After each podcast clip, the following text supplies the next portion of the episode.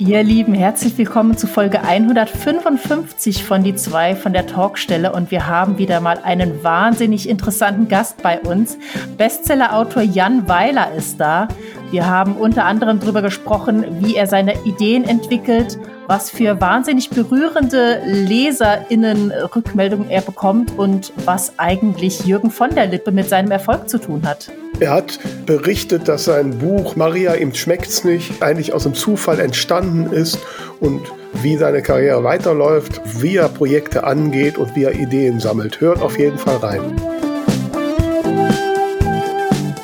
Die zwei von der Talkstelle.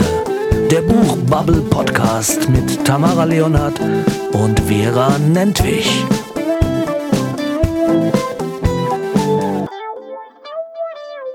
Hallo ihr Lieben da draußen, hier sind die zwei von der Talkstelle mit der Folge 155 und mein Name ist Vera Nentwich und ich schaue mal so in die Kamera, ob denn unsere liebe Tamara Leonard zurück aus der großen, weiten Welt der Hauptstadt ist. Ja, genau, ich bin wieder zurück in meinem Dorf. Mhm. Und äh, ja, hatte spannende zwei Tage in Berlin tatsächlich mit äh, lauter Highlights. Ja, genau. Also wer das, wer der nicht folgt auf den diversen Plattformen, was schon an sich ein Fehler ist, ähm, der hat noch nicht mitbekommen. Du warst auf dem, was ist es, Bundeskongress, Jahreshauptversammlung des VS, des Verbandes der deutschen Schriftsteller. Und genau, es war die Bundesfachgruppenkonferenz. Okay. Ähm, der Oh, jetzt bringst du durcheinander. Das ist ja alles so in sich verschachtelt. Also es gibt die äh, Gruppe A innerhalb äh, von Verdi. Darunter gibt's dann die Gruppe Kunst und Kultur.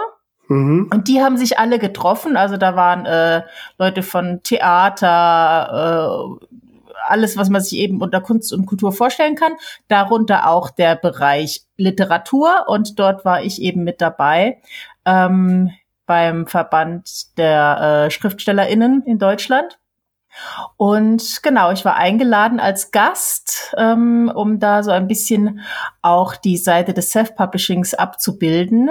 Self-Publisher mhm. dürfen ja inzwischen im VS Mitglied werden, schon seit einiger Zeit. Und an vielen Stellen gab es da aber noch nicht so viele Berührungspunkte oder eben offene Fragen. Und da wurde ich dann eben eingeladen und wurde sehr, sehr offen und herzlich empfangen, hatte ganz tolle Gespräche, ähm, habe sogar einige Leute getroffen, von denen ich gar nicht wusste, dass die da irgendwie als Delegierte vor Ort sind. Zum Beispiel unser lieber Gast Ines Wittker, die wir mhm. ja, ach, das ist ja schon länger her, ähm, mhm. vor zwei Jahren oder so, zum Thema erotisches Schreiben einmal hier im Podcast hatten. Mhm. Und ja, haben uns sehr gefreut, dass wir uns gesehen haben. Genau, und unter anderem wurde eben auch die großartige Lena Falkenhagen wiedergewählt als Bundesvorsitzende des VS. Hm. Ja, und da hatten wir zwei spannende Tage. Jetzt ist aber doch so, wenn ich das richtig in Erinnerung habe, dass es doch so einen Kriterienkatalog gibt. So als Self-Publisherin oder Self-Publisher muss man ja so ein paar besondere Anforderungen erfüllen, um Mitglied zu werden. Ist das so oder bin ich? Jein, es ist halt, ähm, der VS ist ein Berufsverband. Mhm. Das heißt, du musst eben zeigen, dass du mit professionellem Anspruch veröffentlichst. Also wenn du jetzt irgendwie irgendwas unlektoriertes mit selbstgebasteltem Cover daraus äh, haust, einfach nur, weil du wolltest schon immer mal deinen Namen auf Amazon sehen, dann ist das eben kein professionelles Ansinnen. Und dann macht das natürlich auch keinen Sinn, weil es eben wirklich um Menschen geht, die vom Schreiben auch leben oder zumindest mitunter vom Schreiben leben möchten. Mhm. Genau. Mhm. Und wie ist das denn jetzt so? Ähm, ist das so von der Atmosphäre so komplett anders, als das ich so kenne, Mitgliederversammlungen bei den mörderischen Schwestern oder so? Äh, ja, es ist halt insofern anders, als dass der VS ganz anders aufgebaut ist. Also das, äh, da passiert eben viel auf regionaler Ebene, wo es dann jeweils eigene Vorstände gibt. Mhm. Und diese Vorstände haben eben ihre Delegierten zu der Bundesfachgruppenkonferenz entsandt. Das heißt, es waren dann wirklich die ja die VertreterInnen vor Ort, die dann äh, auch die Wahlen bestritten haben. Und das ist natürlich was anderes als bei so einer Vollversammlung, wo einfach alle Mitglieder vor Ort sind oder zumindest potenziell alle. Also war das doch eher im kleinen, bescheidenen Rahmen oder wie viele Leute sind denn dann da? Wir waren jetzt im Raum, also das war noch zusammen mit dem VDÜ, also dem Verband der UbersetzerInnen. Und das waren dann, lass mal so, so 45 Leute vielleicht gewesen sein. Aber eben jetzt bei der, bei der Feier zum Beispiel am Samstagabend, da waren dann eben die ganzen anderen äh, Gruppen noch mit dabei. Und das war dann doch, da, da waren mhm. schon einige da. Hast du ein paar illustre Gäste für unseren Podcast akquirieren können? ähm, Tatsächlich nicht. Keine Berühmtheiten, so, weil man sieht immer, wenn man so die Liste der früheren Vorsitzenden äh, liest, da ist so Böll und so, die also so große Namen tauchen da auf. Waren da nicht so ein paar Literaten, wo du direkt mal sagen könntest, bei Bierchen, so kommt mein Podcast? Vera, ja? ich sag's dir ganz ehrlich, es waren so viele Themen auf dem Tisch. Ähm, ah, du hast die falschen Prioritäten. Ja, ich, ich merk's gerade, ich merk's gerade. Ja. Naja, aber gut, ist ja spannend. Ähm, ja, schön, dass genau. du das genau. schon mal erleben durftest. Wen ich, noch, wen ja. ich noch getroffen habe, weil ich konnte mir am, also ich bin freitags schon angereist, da konnte ich mir nachmittags äh, ein paar Stündchen freischaufeln, um mich zu treffen, ähm, unter anderem mit der Corinna Rindlisbacher, das ist eine ganz wunderbare Kollegin und auch mit unserem werten Podcast-Kollegen Christian. Ah, schön. Christian mhm. Rabe. Und ähm, ja, da haben wir schön zusammen ein bisschen Käffchen getrunken und speziell Christian und ich haben dann noch ganz, ganz lange gebrainstormt, auch über meine neue Romanidee. Und ähm, er hat sehr viele spannende Ideen auch gehabt zum Marketing und wir haben über die Handlung gesprochen und ähm, haben mir ganz viel Lust äh, weitergemacht auf dieses Buch. Mhm. Und ähm, ja, am Samstagvormittag hatte ich dann auch noch vier Stunden Zeit, um durch die Stadt zu laufen. Und da hatte ich mir zwei meiner Romane in den Rucksack gesteckt und bin damit zu den Schauplätzen meiner Romane gelaufen und hatte halt gedacht, ja, da machst du dann so ein bisschen Marketingfotos, die kannst du dann gebrauchen. Ne? Ich habe ja zugehört mhm. bei April Winter. Mhm. Und ich muss ehrlich sagen, also ich war zwar schon in Berlin, aber eben ähm, bevor ich angefangen habe mit den Romanen und da ja jetzt die Schauplätze nicht so das Hauptthema meiner Geschichten sind, war es jetzt auch nicht nötig, dafür extra nochmal hinzufahren. Aber ich habe halt beim Schreiben damals schon dann die verschiedenen Orte ebenso per Google Street View abgelaufen, zum gucken, wie weit sind dann die Entfernungen oder ja, wie sieht's da grundsätzlich aus. Und dann plötzlich selbst dort zu stehen, das war schon, also ich war richtig aufgeregt. Ja, okay. Das war, war wirklich so, so, keine Ahnung, ich stell's mir vor, wie wenn du plötzlich dann, wenn, wenn du großer Elvis-Fan zum Beispiel bist und, und stehst dann plötzlich auf Graceland oder so Mhm. Also so hat sich tatsächlich angefühlt. So, wo ich dann, ähm, ich war zum Beispiel an der Uni, wo ja mein äh, Roman Memories of Your Smile spielt, und da hatte ich auch vorab dann eben so auf dem Lageplan damals beim Schreiben geguckt, ähm, wie ist denn da jetzt der Weg von der Anglistik zur Mensa? Das heißt, ich wusste schon, wo ich lang muss und bin da dahin. Leider, weil es ja Samstag war, war gerade jetzt in diesem Flur auch alles dunkel. Da konnte ich dann nicht wirklich Fotos machen, habe mich auch so ein bisschen wie ein Eindringling gefühlt, aber es hat niemand was gesagt. Mhm. Ähm, und stand dann vor dieser leider geschlossenen Mensa und habe da reingeguckt, dachte, oh mein Gott, und da ist jetzt das und das passiert. Mhm. Und das war wahnsinnig emotional. Okay, das heißt, du warst da vorher noch gar nicht. Also das heißt, du hast dir nur ausgedacht, du schreibst äh, das in Berlin und warst da noch gar nicht. Ich war grundsätzlich vorher schon mal in Berlin gewesen, aber eben nicht an diesen Orten. Oh. Und ähm, für mich war der Grund, äh, das erste Buch nach Berlin zu verlegen, tatsächlich einfach, weil es ja um eine Musikkarriere ging und ich gesagt mhm. habe, ich brauche eine Stadt, wo eben ein bisschen kulturell äh, ja mehrere Möglichkeiten sind. Und da ich ja dann oft ähm, kleine Figuren von einem Roman in den anderen übernehme, hänge ich jetzt im Moment eben in Berlin fest, sozusagen. Okay. Also ich war gestern auch tatsächlich äh, an Orte meines jetzt kommenden Krimis. Ich bin noch mal wieder durch äh, durch Grefrath gefahren. Also ich hatte mich gestern Morgen mal spontan in einen Café gesetzt und äh, geschrieben und dann fiel mir auf, ja, ich muss mir ein paar Orte mal ein bisschen wieder näher angucken. Und da ist mein neuer Krimi ja im äh, Eishockey-Umfeld spielt, wollte ich mir auch jetzt noch mal wieder das Eisstadion angucken und da bin ich dann gestern Morgen dahin und wenn du gerade sagst, so wie Eindringling, ich bin dann da, da war nichts los und der Hintereingang war irgendwie offen, da bin ich einfach da rein. Uh. Und äh, bin also durch und habe meine Fotos gemacht und dann kam mir so ein Hallenwacht entgegen und ich dachte, oh, jetzt schmeißt er dich raus. Ne? Der sagt nur, ach hallo, ich muss nur die Tür zumachen und ging an mir vorbei, als nichts gewesen wäre. ich kam mir irgendwie subversiv vor, als ich da so durchlief. Ne? Leider war die Tür zur Mannschaftskabine verschlossen, weil da wollte ich reingucken, weil das mein Tatort ist, aber da kam ich jetzt nicht rein. Ähm, aber schreib die doch mal an, ob sie dir alles zeigen können. Also ich ja, habe ich, ja hab ich mir auch überlegt jetzt. Ne? Ich war ja letztens da auf so einer, äh, als Holiday und Eisengräfrat war, habe ich ja den Geschäftsführer kennengelernt. Und ich wollte den Verein jetzt sowieso anschreiben.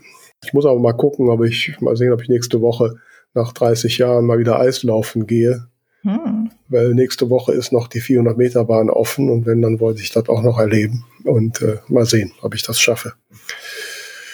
Ja, da sind wir ja quasi dann schon so im, im realen Leben angekommen. Ne? Jetzt, jetzt, bin ich gespannt auf deinen Übergang. Naja, weil unser heutiger Gast äh, schon immer Bezug auf, die, auf das reale Leben nimmt in seinem Wirken. Okay, okay. Na gut, lassen wir durchgehen. Ja, unseren heutigen Gast haben wir uns schon sehr lange gewünscht und äh, sind sehr froh, dass er heute bei uns sein kann. Er hat mit seinen Werken äh, ja, ja, Geschichte geschrieben, kann man fast sagen. Einzelne Titel gehen sogar in die deutsche Sprache ein. Äh, er war Chefredakteur der Süddeutschen Zeitung, hat erfolgreich Bücher geschrieben, Drehbücher, Hörspiele und was er sonst nur alles macht. Momentan erwischen wir ihn auf seiner Promotion-Tour mehr oder weniger. Und davon lassen wir uns heute ein bisschen berichten. Herzlich willkommen, Jan Weiler. Hallo Jan. Guten Tag. Hallo. Hallo Jan. Du bist auf, du bist auf Promotion Tour, hast du uns im Vorgespräch gesagt. Ähm, was, was wird denn gerade promotet?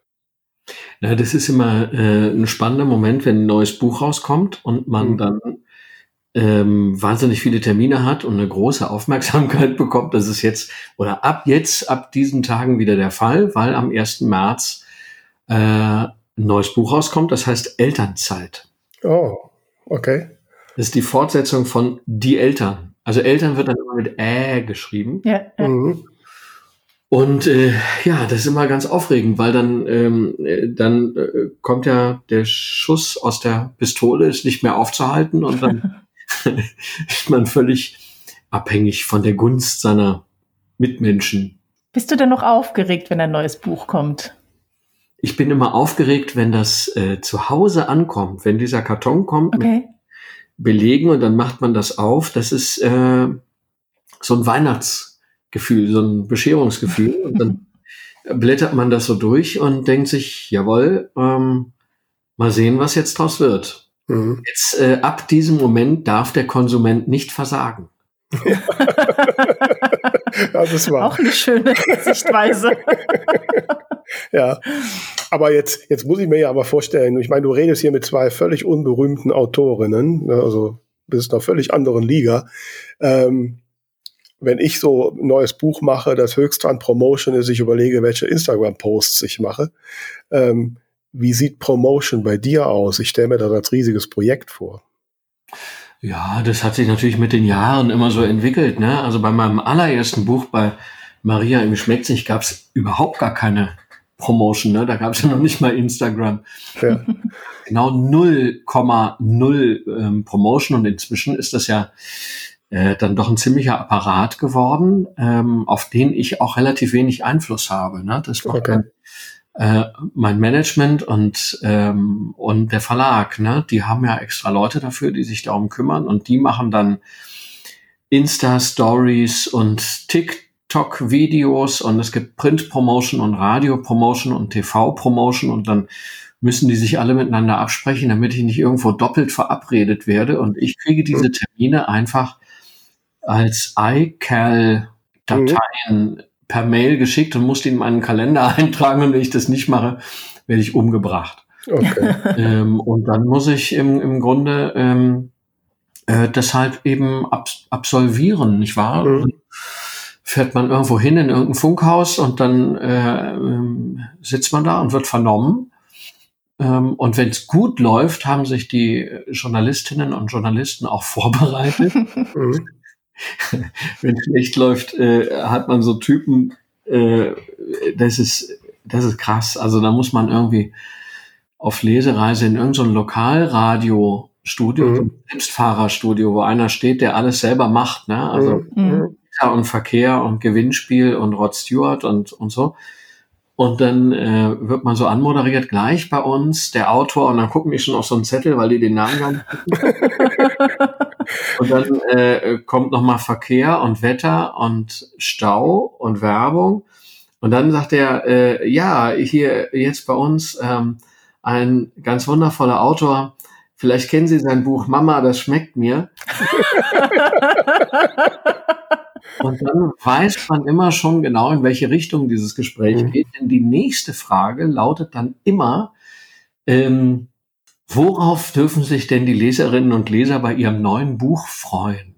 In Übersetzung heißt das, bitte, bitte erzähl, worum es geht. Ich habe selber überhaupt keine Ahnung, weil ich mhm. gerade zum allerersten Mal von dir gehört habe und jetzt gucken muss, wie ich diese drei Minuten äh, Gespräch gefahrlos hinter mich bringe und man steht dann immer da so gegenüber in diesem Studio und ähm, versucht sein Bestes zu geben, weil wenn ich jetzt beleidigt bin, weil der sich nicht vorbereitet oder die sich nicht vorbereitet hat, das teilt sich ja übers Radio nur mit als schlechte Laune. Mhm. mhm. Fällt auf einen selbst zurück. Also man muss ja. sich bei den größten Pflaumen immer noch Mühe geben, für sich irgendwie zu werben. Das ist manchmal äh, ein bisschen erschütternd. Und am Ende werden dann noch zwei Freikarten verlost für die Veranstaltung abends. Und dann ist man nach zehn Minuten wieder da raus und denkt sich, ja,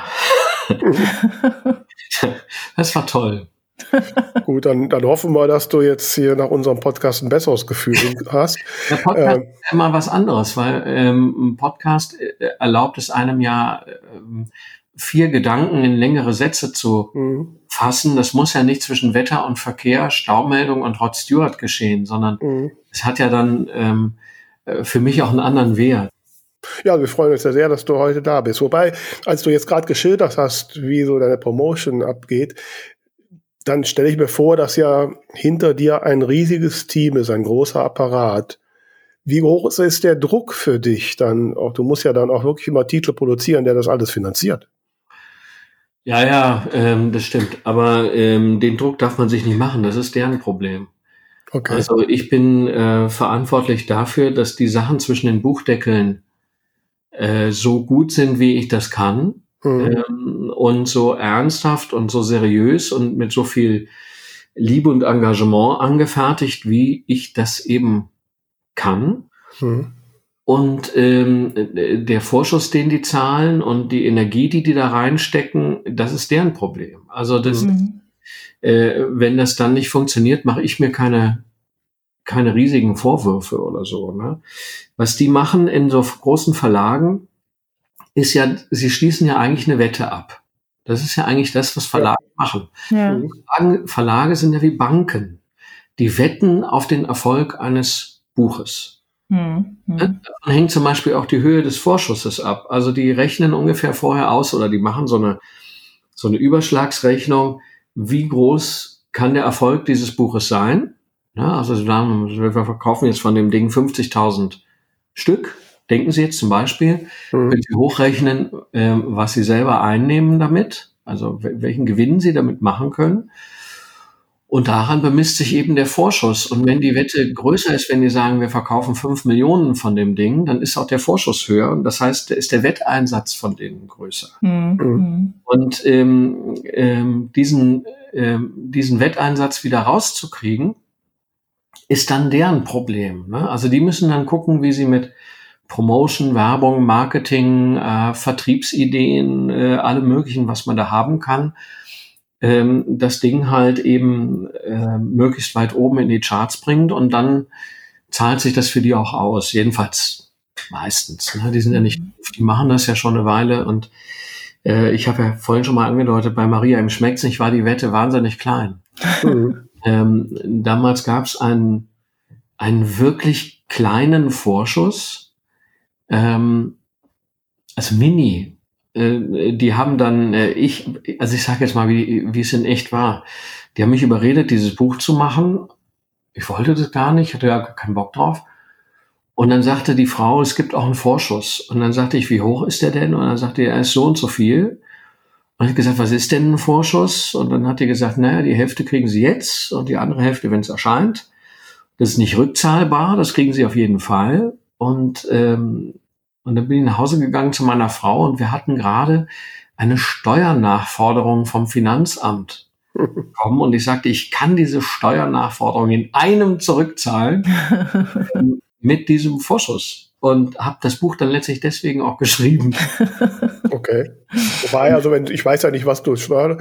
Ich, also ich meine, wir kennen Vorschüsse und, und kleine Verlage, ne, die tendieren so zwischen 500 und 1000 Euro. Ne? Beim letzteren hat man schon einen guten Deal. Ich gehe jetzt trotzdem davon aus, dass dein erster Vorschuss da noch höher war.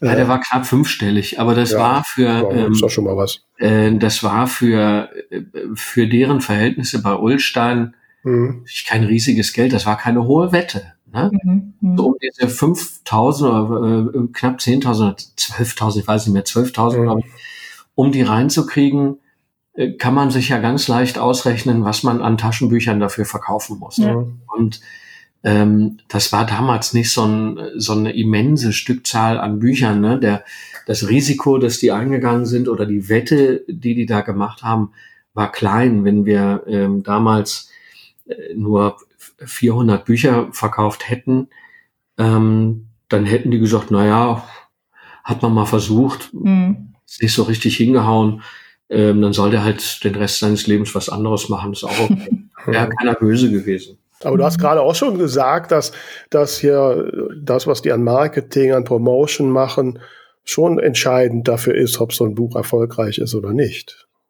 Ja, ja, ähm, bei dem Buch war es, bei Maria war es eben anders. Das war, ähm, ähm, das war so Graswurzelbewegungsmäßig. Ne? Mhm. Die haben das in den Handel gebracht und ähm, dann kann man ja auch nicht davon ausgehen, dass alle Buchhändlerinnen und Buchhändler sofort anfangen, irgend so ein Buch zu lesen. Die, die lesen ja gerne Bestseller auch, um die zu empfehlen. Also Buchhändler lesen ja auch gerne oder empfehlen ihren Kunden ja auch gerne das, was am besten geht, weil sie viel mhm. davon verkaufen können. Und bei dem Buch ist so ein, ähm, ist was ganz Merkwürdiges passiert. Das kam also raus. Ähm, damals, das kam auch in die Bestsellerliste so auf Platz 48 oder so. Ne? Mhm. Dafür muss man jetzt nicht rasend viele Bücher verkaufen. Und das hielt sich dann auch eine ganze Weile, ein paar Monate, immer so zwischen Platz 48 und 38 so. Hm. Und plötzlich von einer Woche auf die andere sprang das plötzlich von Platz 38 auf Platz 6. Und wir hatten überhaupt keine Ahnung, warum. Wir wussten es einfach nicht. Mhm. Ich habe das auch erst Jahre später erfahren. Und zwar war das so, äh, Jürgen von der Lippe hatte damals eine Sendung, die hieß Was liest du? Ja. Mhm. Und hat da immer prominente Gäste gehabt und die haben an so einem Tischchen gesessen und haben sich gegenseitig aus neuen Büchern vorgelesen. Mhm. Und in einer dieser Sendungen hatte Jürgen von der Lippe dieses Buch dabei. Mhm. Keine Ahnung warum, aber er hatte ja. mein Buch dabei und hat daraus vorgelesen und ist dann vor Lachen so halb vom Stuhl gefallen.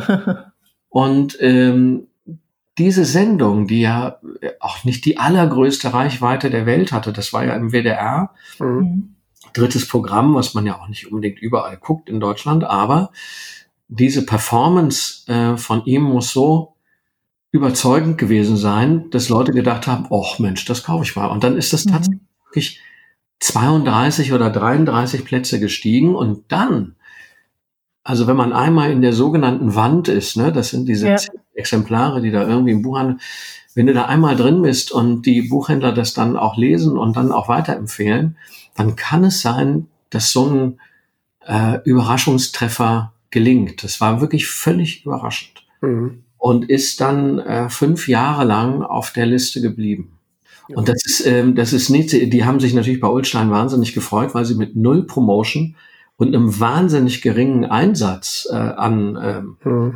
ähm, an, ähm, an Vorschuss und auch mit einer äh, sehr mäßigen Lektoratsleistung. Ähm, das, das Buch wimmelte von Fehlern noch. Bis in die fünfte Auflage waren da 350.000. Die haben sich überhaupt keine Mühe gegeben. Okay. Ja? Ähm, und dann ist es aber so, ähm, durch die Decke gegangen und äh, ja, und dann hat sich so knapp zwei Millionen Mal verkauft. Hm. Jetzt hast du gerade gesagt, du hattest eigentlich keine Lust, das zu schreiben, hast aber an anderer Stelle mal gesagt, dass du super glücklich bist, eben inzwischen nur vom ja. Schreiben leben zu können. Hast du mal irgendwie Jürgen von der Lippe gedankt dafür? äh, ich habe ihm mal gedankt. Also ich hatte ihn vorher schon mal getroffen.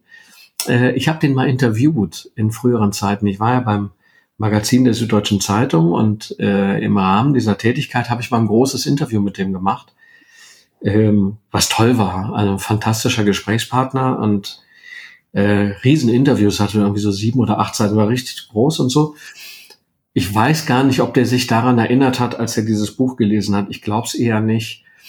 Und, mhm. ähm, und dann habe ich ihn mal Jahre später, waren wir zufällig im selben Hotel in Mannheim und äh, er hat da gesessen und gefrühstückt und dann äh, bin ich zu ihm hin, habe mich vorgestellt, gefragt, ob ich mich kurz zu ihm setzen darf. Und äh, dann haben wir uns unterhalten und dann habe ich ihm das erzählt und auch wie dankbar ich dafür war. Und ähm, Jürgen und ich sind jetzt immer sehr beglückt, wenn wir uns treffen. Also wir laufen den Weg. Wir haben uns auch einmal in der, was war das, NDR-Talkshow, da haben wir uns mal eine Garderobe geteilt. Mhm. Und ähm, und immer wenn ich, und bei Hart aber fair waren wir mal zusammen, da ging es irgendwie um dieses Gender-Gedöns.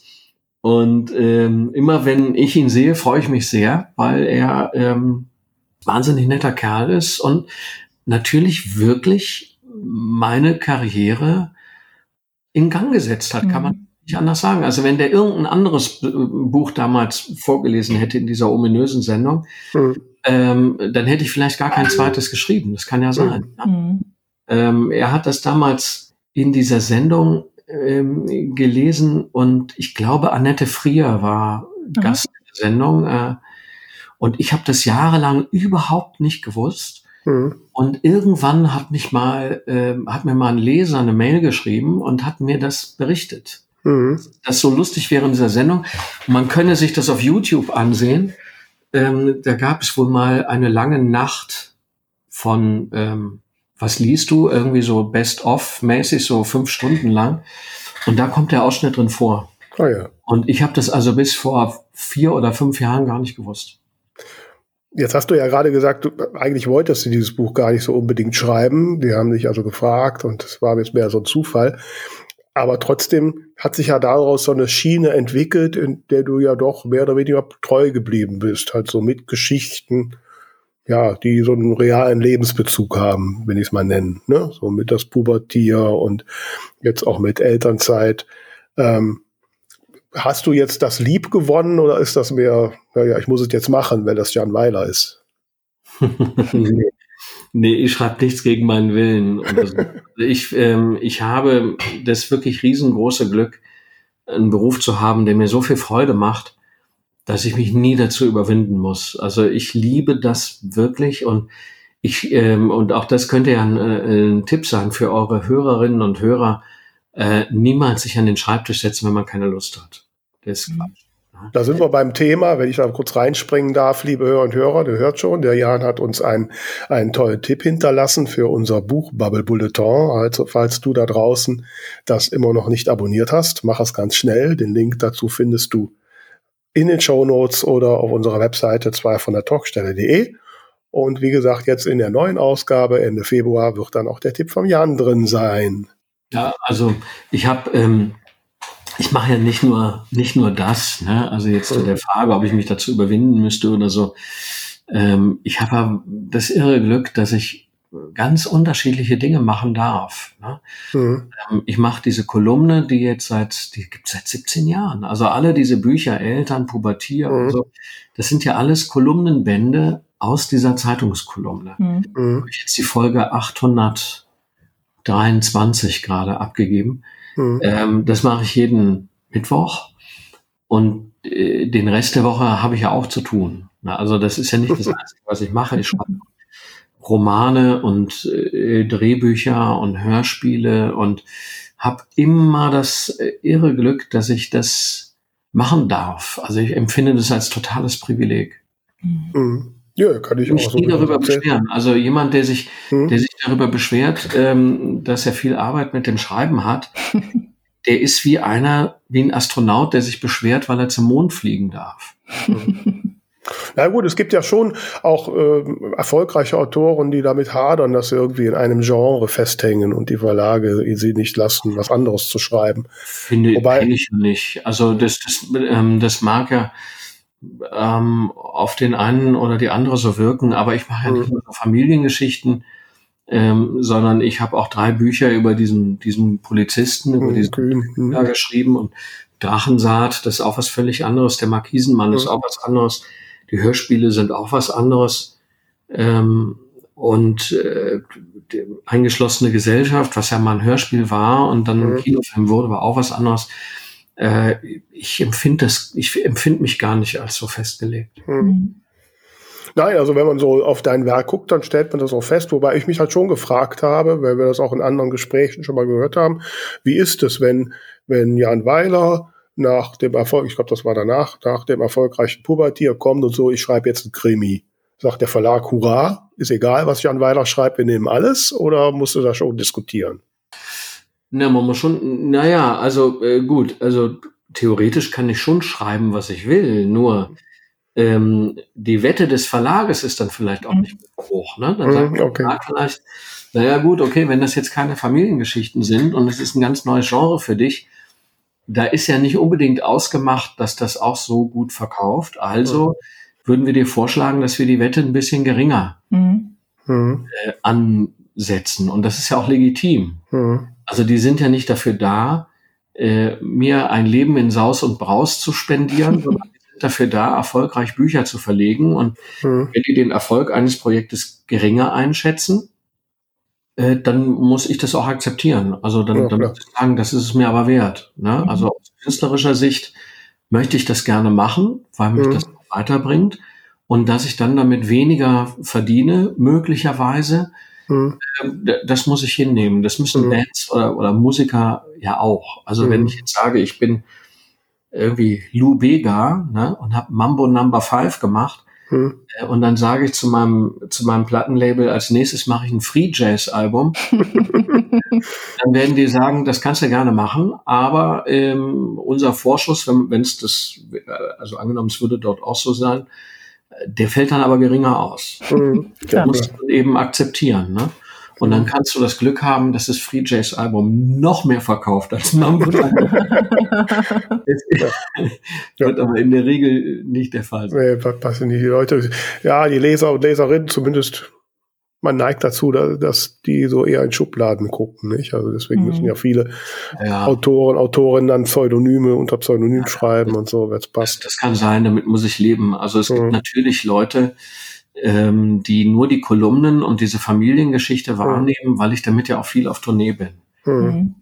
Es ähm, kommen unheimlich viele Leute, die kommen zum vierten oder zum fünften oder sechsten Mal, sagen wir mal in Kassel oder Erfurt oder in Darmstadt, ne? Mhm. Die kennen das restliche Werk gar nicht. Mhm. Und das ist denen auch wurscht, sondern die, ähm, die nehmen mich wahr als, ähm, als Bühnengestalt und als Autor dieser äh, dieser Bücher, für die ist auch mein Name gar nicht so präsent. Also die, das Pubertier ist irre bekannt als mhm. Film, aber für, für die Leute dann gar nicht so sehr ich, sondern da geht es einfach um dieses Programm. Das ist äh, auch völlig in Ordnung so. Also ich leide da gar nicht drunter.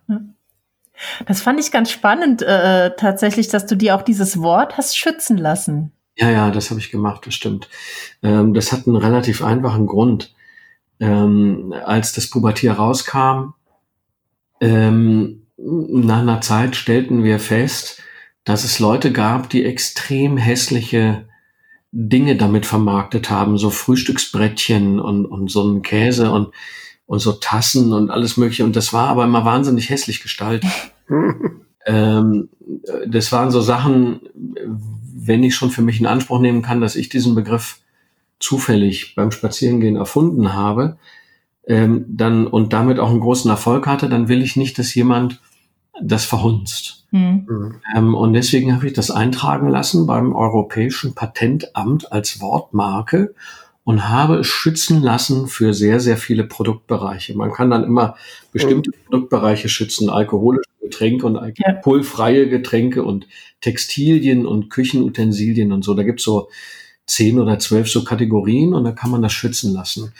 Und das habe ich dann gemacht, um zu verhindern, dass andere Leute da ähm, fürchterlich hässlichen Scheißdreck mitmachen. Und wir haben es auch tatsächlich selber nur ein einziges Mal lizenziert an mhm. und zwar an einen großen Hersteller von Nussspezialitäten und die haben dann ähm, äh, als als die haben dann Stu also anstatt Studentenfutter haben die dann Pubertierfutter gemacht.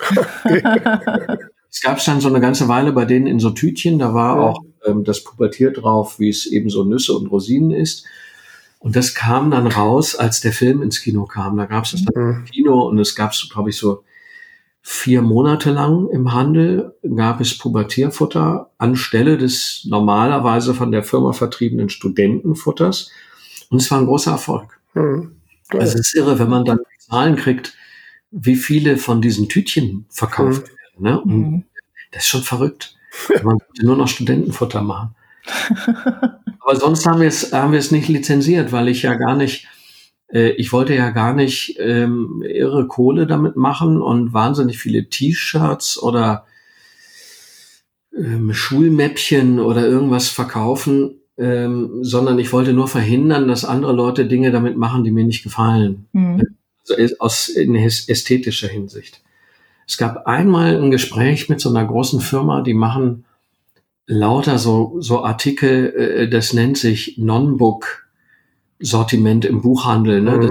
so, äh, wie heißt das, Prinzessin Lilifee und Captain Sharky mhm. und diese ganzen Sachen.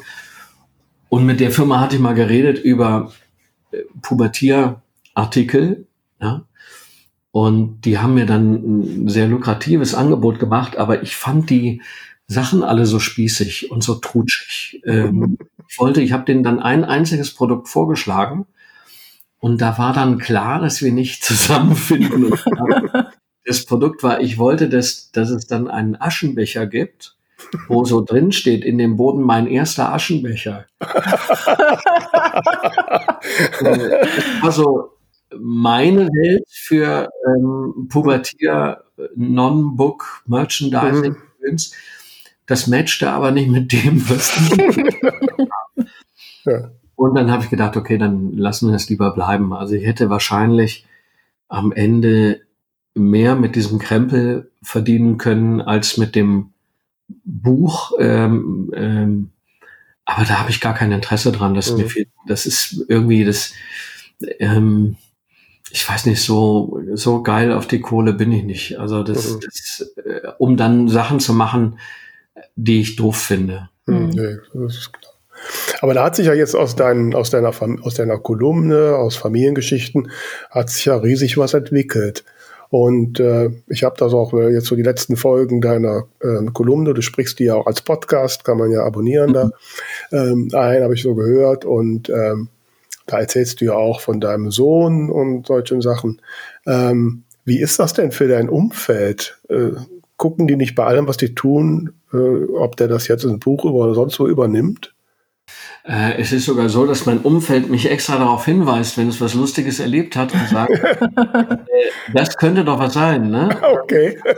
So, ich dachte jetzt eher, das bitte nicht. nee, das sagen die mir nicht. Ja. Äh, nee, mein Umfeld, ähm, mein Umfeld geht damit sehr gelassen um. Also mein aller, aller nächstes Umfeld, nämlich meine Familie, ähm, die kümmert das wenig. Ne? Das, das glauben die Leute immer ja. nicht so, aber äh, mein Sohn zum Beispiel, der ist jetzt 20, die Kolumne gibt 17 Jahre, der ist damit aufgewachsen, mhm. der kennt das nicht anders. Mhm. Für den ist es auch nichts Besonderes. Äh, und für meine Tochter auch nicht, die ist jetzt 24. Ähm, die sind damit groß geworden, dass ich diese Geschichten schreibe und die konnten sich ja auch immer darauf verlassen, äh, dass ich ihr Persönlichkeitsrecht achte. Da steht mhm. über meine Kinder eigentlich gar nichts drin.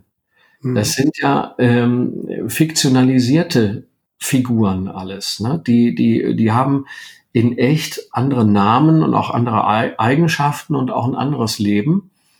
Und das, was ich da gemacht habe, ist so ein, ist so ein Universum, so ein Mini-Universum zu schaffen aus fiktiven Figuren. Mhm. Der Erzähler dieser Geschichte ist ja eine fiktive Figur. Das ist ja Rollenprosa. Ne? Das ist, das sind nicht meine Memoiren. Mhm. Ähm, das ist immer, für mich persönlich und fürs Umwelt ist das super wichtig, fürs Publikum völlig egal. Also ja. die ja. sollen ruhig glauben, das wäre meine echte Familie und das wäre so, genau das würde eins zu eins passieren, das ist ja in Ordnung. Wenn die das glauben, ist es ja eher ein, ein Kompliment, ne? dann ist es offenbar sehr glaubwürdig. Aber mhm. ähm, natürlich schütze ich mich und alle um mich rum durch äh, massive Verfremdung. Hast du denn da schon mal so Situationen gehabt, wo du ja, Schwierigkeiten mit der Abgrenzung hattest oder wo du vielleicht ja. nachher? Ja, ja. Man muss, äh, man muss, wenn man diese Geschichten schreibt, immer wieder prüfen, ähm, geht das zu weit? Berührt das jetzt äh, irgendwie, ist das rückführbar? Ne? Werden dann die Kinder verspottet oder angesprochen oder so? Das muss man natürlich immer wieder prüfen. Und ich habe dann so eine Art ähm, System dafür entwickelt. Also wenn ich mir eine Geschichte ausdenke, dann denke ich mir immer, ist die jetzt zu nah an uns dran oder nicht? Und das überprüft man am besten dadurch, dass man sich überlegt, ob das allgemeingültig ist, ob das jetzt allen Familien, die das lesen, auch genau so passieren kann. Ich sag mal ein Beispiel.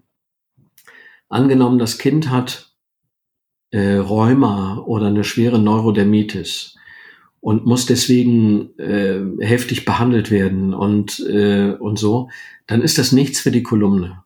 Mhm. Weil es hat einfach nicht jedes Kind Rheuma oder Neurodermitis und muss deswegen behandelt werden. Also diese Geschichten äh, würden sich sofort ausschließen. Wenn aber zum Beispiel der Sohn nach Hause kommt oder und hat so Pornobilder auf dem Handy, ne, so ein Abo abgeschlossen, ist in so eine Abo-Falle gegangen, darüber kann man eine wahnsinnig lustige Kolumne machen, denn das passiert, wie ich dann recherchiert habe, jeden Monat 40.000 Kindern und Jugendlichen, wow. dass sie ein Abo abschließen, ob das nun Horoskope sind oder Liedtexte oder eben äh, so Porno äh, mhm. Abos, ne? Ähm, das kann man relativ schnell wieder beenden. Man kann ähm, an diese Firmen schreiben, dass sie mit einem minderjährigen Vertrag abgeschlossen haben und bitte rückabwickeln. Dann wickeln die das sofort rückab. Ne? Mhm. Also die Vorfalle äh, ist äh, nur für Leute, die sich schämen, das mhm. mitzuteilen. Da dauert das dann ewig. Und dann kann man als zweites beim ähm, Handy-Provider ausschließen, dass der Nutzer des Handys so Drittverträge abschließen ja. Die werden nämlich alle über die Telefonrechnung abgerechnet. Und das kann man verhindern mit einem mhm. Klick beim äh, äh, Telefonprovider und dann ist der Spuk vorbei. Und darüber kann man natürlich sehr lustig berichten, weil das viele betrifft. Mhm. Das ist der, das ist immer so der Test. Ähm, ist das etwas, was, was nur mich und meine Umgebung angeht oder alle? Jetzt weiß ich, äh, dass damals dein Schwiegervater sich ja durchaus ein bisschen in, in Starruhm gesonnt hat. Äh, kann das auch andersrum mal sehen, dass jemand hausieren geht? Ich bin jetzt im Buch von Jan Weiler und äh Puh, weiß ich nicht. Also wenn das jemand macht, ist das klug genug, mich es nicht wissen zu lassen. okay.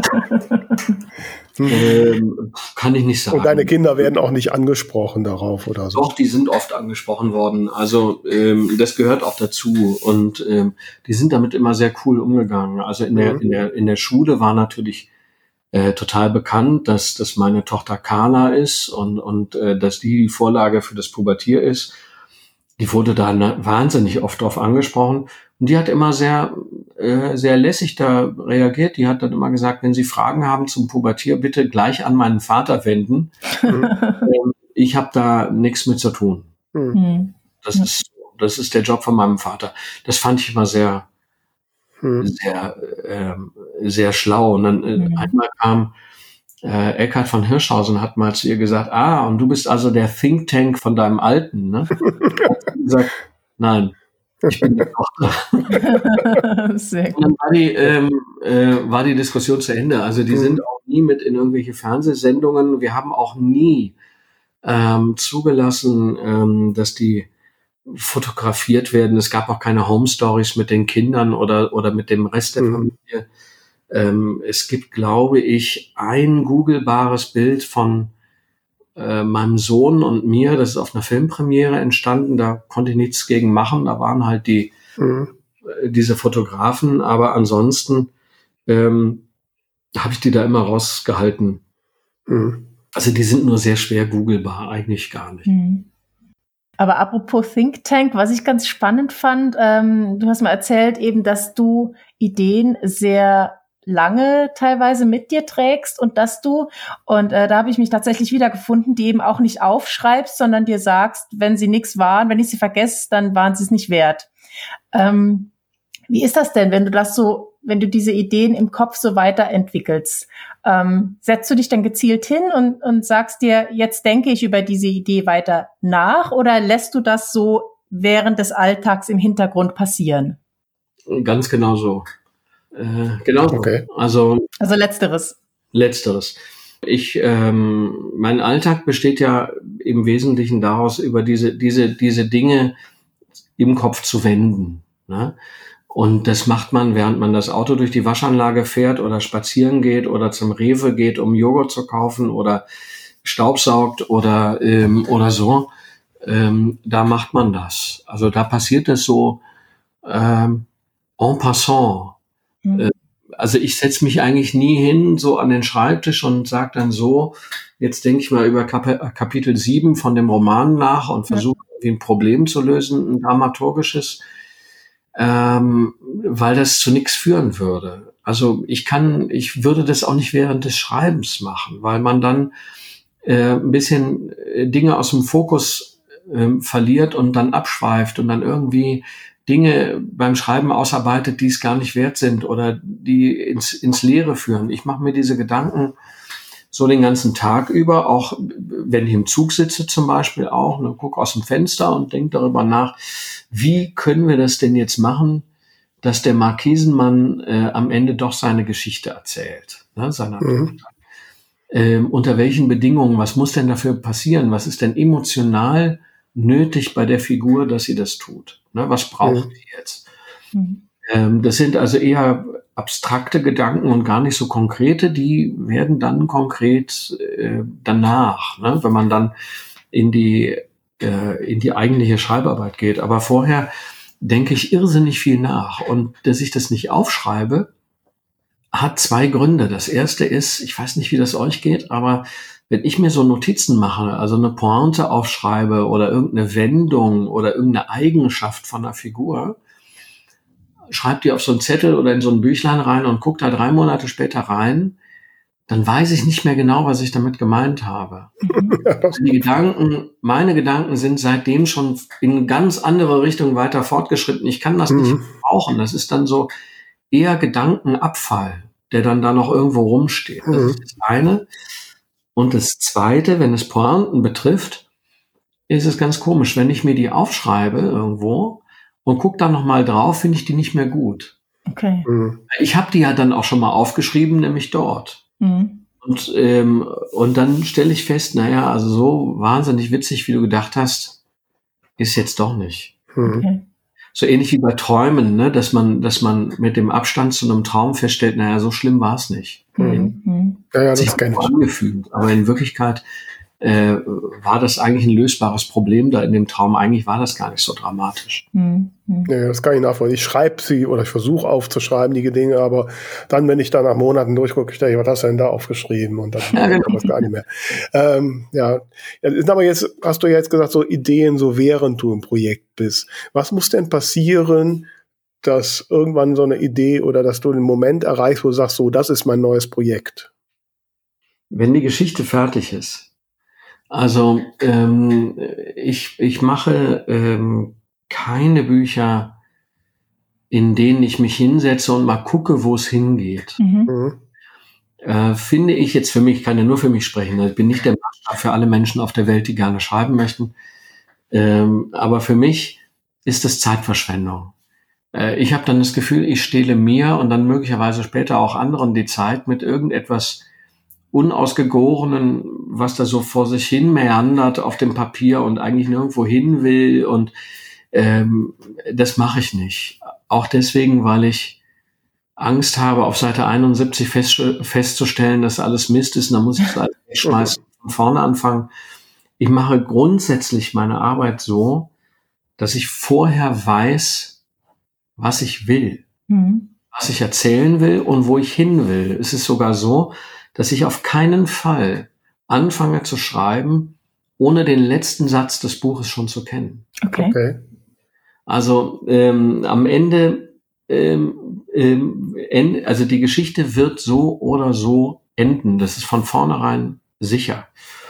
Äh, anders kann ich nicht arbeiten. Ich hätte sonst das Gefühl, dass ich mich in, in sowas, ähm, ja, das ist sonst für mich so, wie wenn stell dir mal vor, ein Koch fängt an äh, zu kochen und weiß noch gar nicht am Ende, was er dann hinterher auf dem Teller haben wird. Mhm. Das kann für manche Leute sehr reizvoll sein. Für mich ist es ein Horror. Mhm. Äh, wie, wie detailliert arbeitest du die Dinge denn aus? Äh, machst du da wirklich einen Plot oder hast du so ein paar nee. Stufen? Nee, ich plotte eigentlich nichts. Ähm, ich mache auch nicht so Mindmaps oder so. Es mhm. gibt ja sehr sinnvolle Möglichkeiten, äh, auf die Art zu arbeiten. Ein Freund von mir, der auch ein sehr erfolgreicher Schriftsteller ist, der macht das so. Der hat an seiner Wand dann 50 Karteikarten und hat dann äh, für jede einzelne Figur zum Beispiel eine eigene Farbe und was der dann mhm. passiert und wo die sich überschneiden und treffen. Der plottet total gewissenhaft Dinge durch. Und ich kenne das auch noch aus meiner Arbeit als, als Journalist, wenn man Reportagen geschrieben hat, da gab es immer eine ganz tolle Möglichkeit, eine Reportage richtig aufzubauen, indem man vorher für jeden Absatz, den man innerhalb dieser Reportage schreibt, eine kurze Notiz macht, was da drin stehen soll. Mhm. Also, äh, Überfall Sparkasse und dann im nächsten Absatz ähm, Besuch beim Sparkassendirektor und dann im nächsten Absatz Gespräch mit dem Polizisten im nächsten Absatz Rückblick auf den äh, Tag des Täters, was hat der morgens gemacht und so. Und dann kann man wie beim Filmschnitt diese Karteikarten versetzen. Man mhm. kann sagen, mhm. das mache ich lieber später oder das mache ich lieber vorher oder das mache ich danach und das danach. Ähm, so arbeiten viele, also auch für, für die Konzeption von Romanen. Mhm. Ähm, aber da habe ich wieder dasselbe Problem wie bei den ähm, Pointenzetteln. Mir gefällt das dann nicht mehr. Hm. Wenn ich das einmal geschrieben habe, dann ist das für mich aus dem Kopf. Hm. Ich bin sehr angewiesen darauf, dass ich die Dinge alle im Kopf behalte. Das ist eine ganze Menge. Also ich habe manchmal äh, wörtlich äh, die Sätze im Kopf, die im zehnten Kapitel auf der fünften Seite kommen. Ja. Manchmal, wenn ich mir diese Texte visualisiere, dann weiß ich schon, wo im Roman etwas auf einer linken oder auf einer rechten Seite steht. Okay. Das ist ähm, Gedankenleistung, die ich mir normalerweise selbst nie zutrauen würde und in keinem anderen Lebensbereich besitze. Hm. Äh, Aber es ist ja noch nie passiert, dass der letzte Satz, den du dir ausgedacht hast, am Ende dir doch nicht gefällt. Nein, das ist mir noch nie passiert. okay. Das ist mir noch nie passiert. Der ist das Ziel. Okay. Also der, das Ziel ist am Ende genau dort auszukommen. Mhm. Es ist nichts Zufall und es ist nichts irgendwie beim Schreiben mir unterlaufen, irgendwie passiert und hat sich dann dahin entwickelt, sondern ich will das alles genauso. Mhm. Das hat ähm, viele Vorteile, es hat auch Nachteile, äh, weil man dann auch sehr festgelegt ist. Mhm. Diese, äh, also man lässt nichts anderes mehr zu. Ja. Und ähm, das ist aber eine Eigenschaft mhm. von mir. Also das habe ich auch in anderen Lebensbereichen. Wenn ich mich für irgendwas entscheide, dann bleibt es auch dabei. Jetzt, wir haben ja schon Autoren, Autoren gehabt, die wissen genau, welches Buch im, im Mai, Mai 2025 erscheint. Mhm. Ähm, wie lange musst du planen, deine Projekte? Weißt du schon, was nächstes Jahr kommt oder mhm. planst du von Projekt zu Projekt? Nee, äh, das geht nicht mehr. Äh, das mhm. hängt mit den Verträgen zusammen und den mhm. Verpflichtungen. Ähm, also ich mache so normalerweise so drei Buchverträge. Mhm. Und wenn man die macht, äh, legt man eigentlich mit dem Verlag schon fest, ähm, äh, was da kommt. Ne? Mhm. Und ich bin sehr in, äh, in Zeitpläne eingebunden, ähm, also was die Abgabe angeht, was den Beginn der Promo angeht, weil da hängen ja auch die Tourneen dran. Mhm. Also wenn ich jetzt ähm, also jetzt kommt das nächste Buch am 1. März raus. Am 3. März fängt die Tournee an. Die geht dann im Frühjahr und im ganzen Herbst. Und diese Termine für die, für diese Auftritte, die sind ja schon vor einem Jahr gebucht worden, weil die Veranstaltungsorte so lange Vorläufer haben. Mhm. Man kann jetzt nicht ähm, zum Beispiel sagen, ich habe jetzt Lust dazu und trete äh, übernächste Woche im Komödchen in Düsseldorf auf. Das geht Mhm. nicht. Die haben so Halbjahrespläne, die die ein Jahr vorher auch schon sich ausdenken und ähm, und dann muss man sagen, okay, ich komme im Mai. Also das wissen wir seit letztes Jahr August oder Juli, dass ich im Mai dahin gehe und natürlich auch mit welchem Programm. Mhm. Mhm. Ähm, und das ist bei vielen anderen Sachen auch so. Bei Drehbüchern ist das auch so. Man schreibt die ähm, für ein Projekt, das, wo die Dreharbeiten überhaupt erst in einem Jahr anfangen. Mhm. Also wir machen jetzt die, die Drehvorbereitungen vom Markisenmann. Der wird nächstes Jahr im Juli und August gedreht und das Drehbuch muss fertig sein irgendwie im Juni oder so. Dann muss es in die Förderung gehen und äh, alle möglichen Klippen überwinden, äh, muss erstmal finanziert sein und so. Und diese ganzen Dinge haben so einen langen Vorlauf, äh, dass ich nicht sehr spontan agieren kann. Also für mich, also mein Leben ist so bis Mitte, Ende 26 bin ich eigentlich äh, Oh. verplant. Ja, ja. Für den Markisenmann hast du ja so eine ganz reale Halle auch im Kopf gehabt, die da Ja. vorkommt. Wird das dort gedreht dann auch? Äh, Das, das äh, wünsche ich mir sehr. Man weiß es nicht. Also ähm, äh, ist noch ein bisschen zu früh. Das, ähm, also äh, diese Halle gehört einer LKW, also so einer Spedition. Das ist eigentlich, diese Halle ist eigentlich eine Ausbesserungshalle für die, oder eine Werkstatt, eine LKW-Werkstatt ist das eigentlich. Ähm, ich würde mir wahnsinnig wünschen, dass wir genau auf diesem Gelände drehen können, weil es auch viele Mhm. Vorteile hat. Da ist nicht viel Platz. Da kriegt man den ganzen Filmkrempel unter, also Catering und Maskenwagen und diesen ganzen Kram, was man da so alles technisch ähm, irgendwo hinstellen muss, das kriegt man da gut hin. Ähm, und die Halle wäre natürlich ideal, weil sie all das bietet, was ich in dem Buch beschrieben habe. Das ist eben dann einfach da, man muss es nicht bauen. Mhm. Ähm, aber wir haben noch gar nicht mit denen gesprochen. Also ähm, es hängt dann, ob wir die Halle bekommen oder nicht, hängt sehr davon ab, äh, wie sehr die die brauchen. Ja? Die sagen, also wir müssen äh, jede Woche 17 LKW dort reparieren, dann wird das nicht. Mhm. Ja, ja, klar. Jetzt hast du ja, ich habe der Vera im Vorgespräch schon erzählt, dass ich letztes Wochenende in Berlin war, um einige Schauplätze meiner Romane zu besuchen und das auch sehr als sehr emotional empfunden habe. Jetzt hast du mal erzählt, dass dir tatsächlich Lesende eben Bilder schicken, wie sie zum Beispiel diese Halle besucht haben. Also ich glaube, das muss ja noch viel emotionaler sein. Ähm, hast du irgendwie so besondere Erlebnisse oder, oder Zuschriften mal bekommen, wo du sagst, also das hat mich ganz besonders aus den Schuhen gehauen?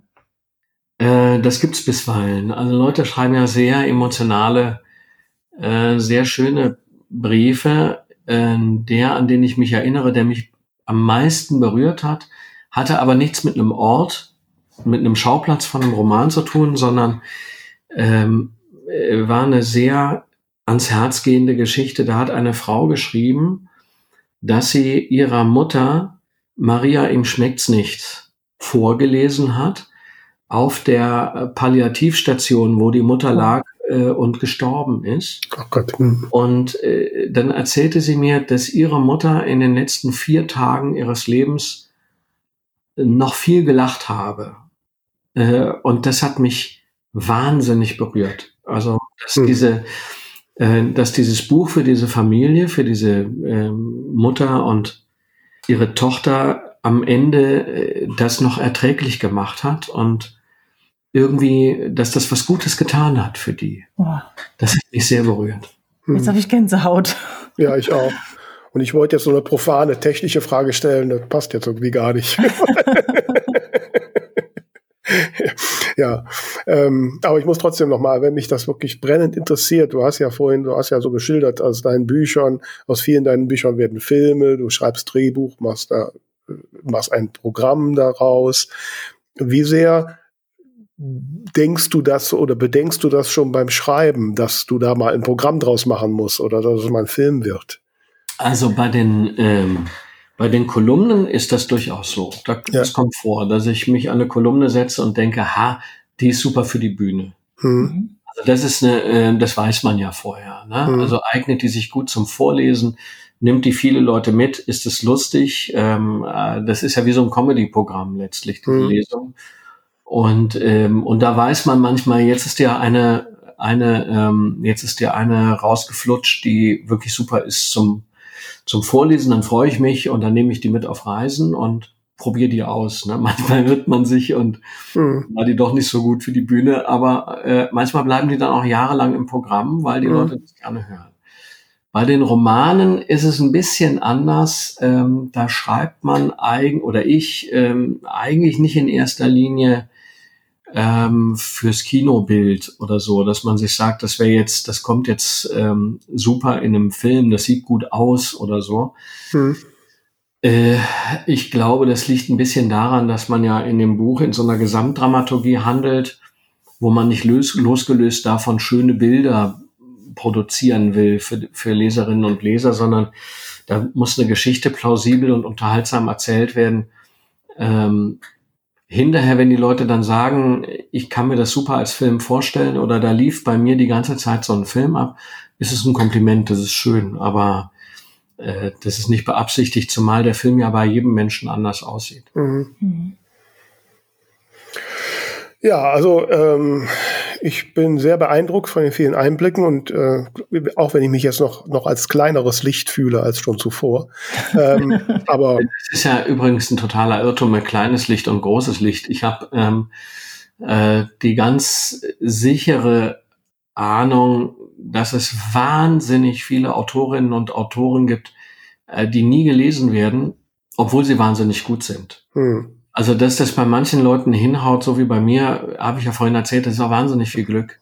Ja.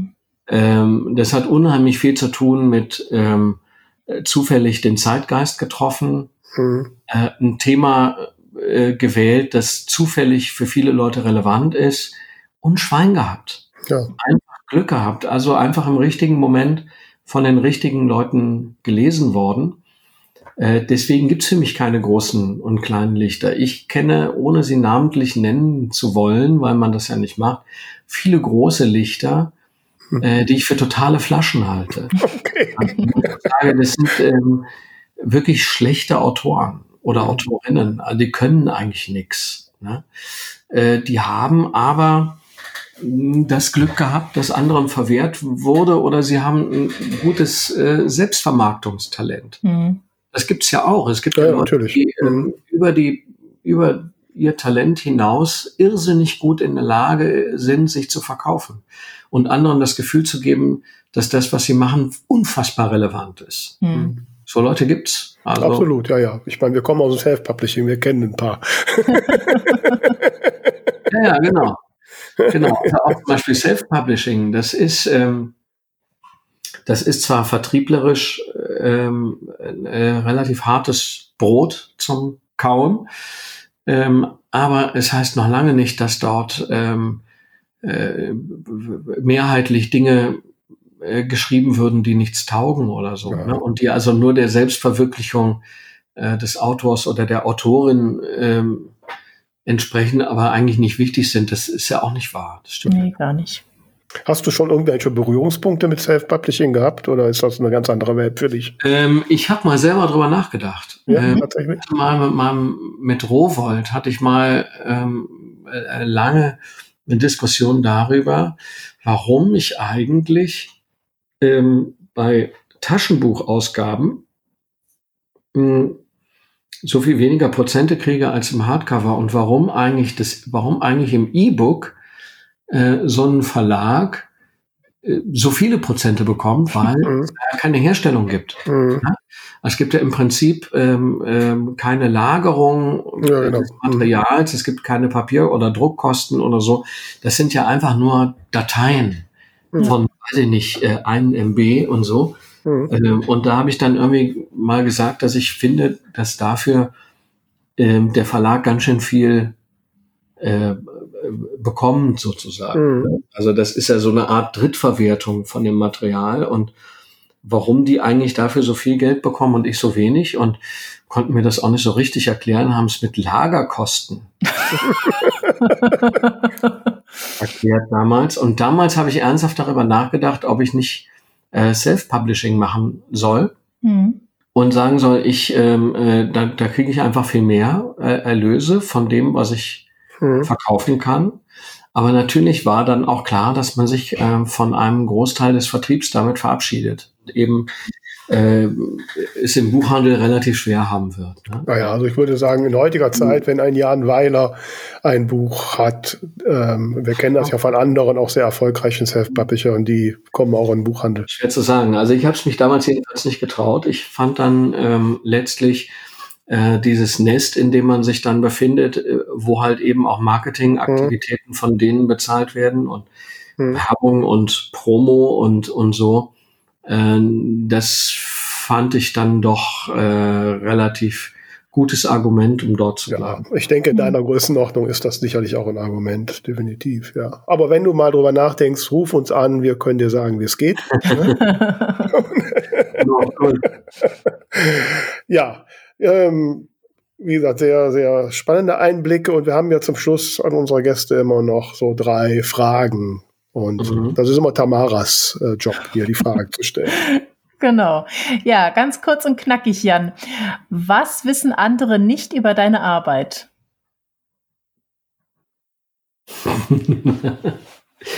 ähm, andere ahnen nicht, wie leicht sie mir fällt. Mhm. Das ist ja so ein weit verbreitetes, äh, äh, so eine Klischeevorstellung, äh, dass äh, Literatur immer erlitten sein muss. Ne? Literatur ist immer erlitten. Und es war irrsinnig schwer, das zu machen. Und es hat einen wahnsinnig viel Kraft gekostet und Energie und so. Und äh, da traut man sich dann nicht zu sagen, totaler Bullshit.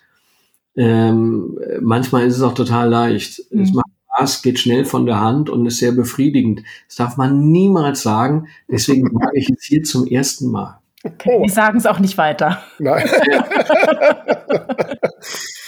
Ab 11.33 Uhr ist es wieder so, dass auch meine Literatur unbeschreiblich erlitten wahnsinnig schmerzvoll ist im, im, aber da sind wir schon fast bei Frage Nummer zwei. Was ist denn deiner Meinung nach der größte Irrtum, der sich in der Buchbranche hält? Der größte Irrtum, der sich in der Buchbranche hält. Ähm, der schwerste Irrtum, der sich in der Buchbranche hält, ist, glaube ich, ähm, dass Rezensionen viel bringen. Mhm. Das ist nicht der Fall. Okay. Das also, darfst du gerne noch kurz ausführen.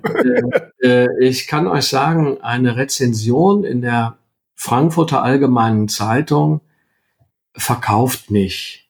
Okay. Ja? Was verkauft, ist ein Auftritt im Sat1 Frühstücksfernsehen. Mhm. Äh, und es, es, gibt diesen Irrtum, dass, ähm, dass Leute denken, wenn mal irgendein Rezensent, irgendeine Zeitung auf mich aufmerksam wird und was über mich schreibt und mich endlich mal wahrnimmt, äh, dann äh, klappt es auch mit dem Verkaufen, dann kaufen ganz viele Leute das Buch, das ist aber Quatsch. Mhm weil diese ähm, die Feuilletons der Zeitung gehören zu dem am wenigsten gelesenen in diesen Zeitungen. Mhm. Ähm, und das, was die Kritiker sagen, ist nicht so entscheidend für den Erfolg. Also das ist sehr schmeichelhaft. Also eine, mhm. eine gute Kritik in der Zeit oder im FAZ oder in der SZ oder im Spiegel zu bekommen, ist natürlich sehr, sehr schön und, und man freut sich darüber. Man darf aber nicht denken, dass das irgendwas bringt. Okay. Äh, alleine schon wegen der Reichweite, die ist dann letztlich gar nicht so groß ne, von denen. Aber wenn du im Sat 1 Frühstücksfernsehen bist und trittst da zweimal auf, einmal um 6.30 Uhr und einmal um äh, 8.20 Uhr oder so und plauderst da mit den Moderationen, hast du immer Leute, die so Second Screening mäßig am Handy gleichzeitig bei Amazon das Buch bestellen. Mhm. Man kann äh, signifikant sehen bei ein paar Fernsehsendungen, eine Stunde später, wenn Amazon dann diese, diese Bestsellerlisten aktualisiert, dann schwupps, äh, ist man mhm. möglicherweise um äh, 17.000 Plätze äh, gestiegen da in diesem Rang, ne, in diesem mhm. Verkaufsrang. Äh, das bringt messbar mehr. Okay. Wobei ich jetzt feststelle, dass wir doch in unterschiedlichen Welten sind. Ich habe bei Rezensionen an Amazon-Rezensionen gedacht und du denkst an die Frankfurter Allgemeine Zeitung. Ah, okay. Ja, Amazon-Rezensionen äh, ähm, ich nehme die selten ernst, mhm.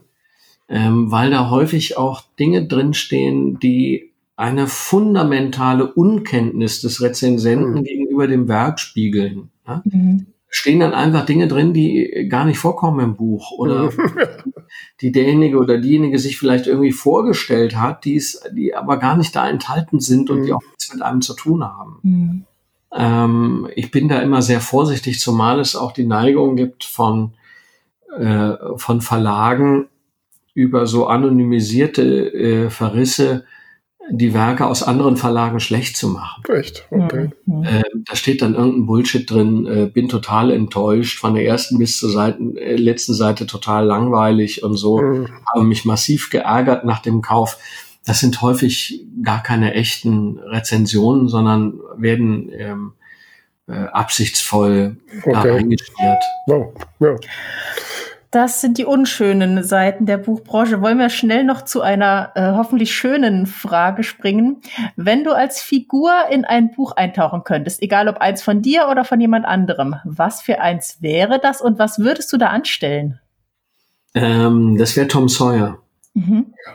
Mhm. Ähm, ich finde die, äh, die Welt, die da beschrieben wird und die, die Komik dieses Buches und diese Figuren, diese beiden Jungs, Tom Sawyer und Huckleberry Finn, äh, die haben mich meine Kindheit durch begleitet und ich habe immer gedacht, ähm, also wenn es eine Ära gibt oder eine Zeit oder ein Buch oder eine Stimmung oder eine Geschichte, in der ich gerne wäre, dann das.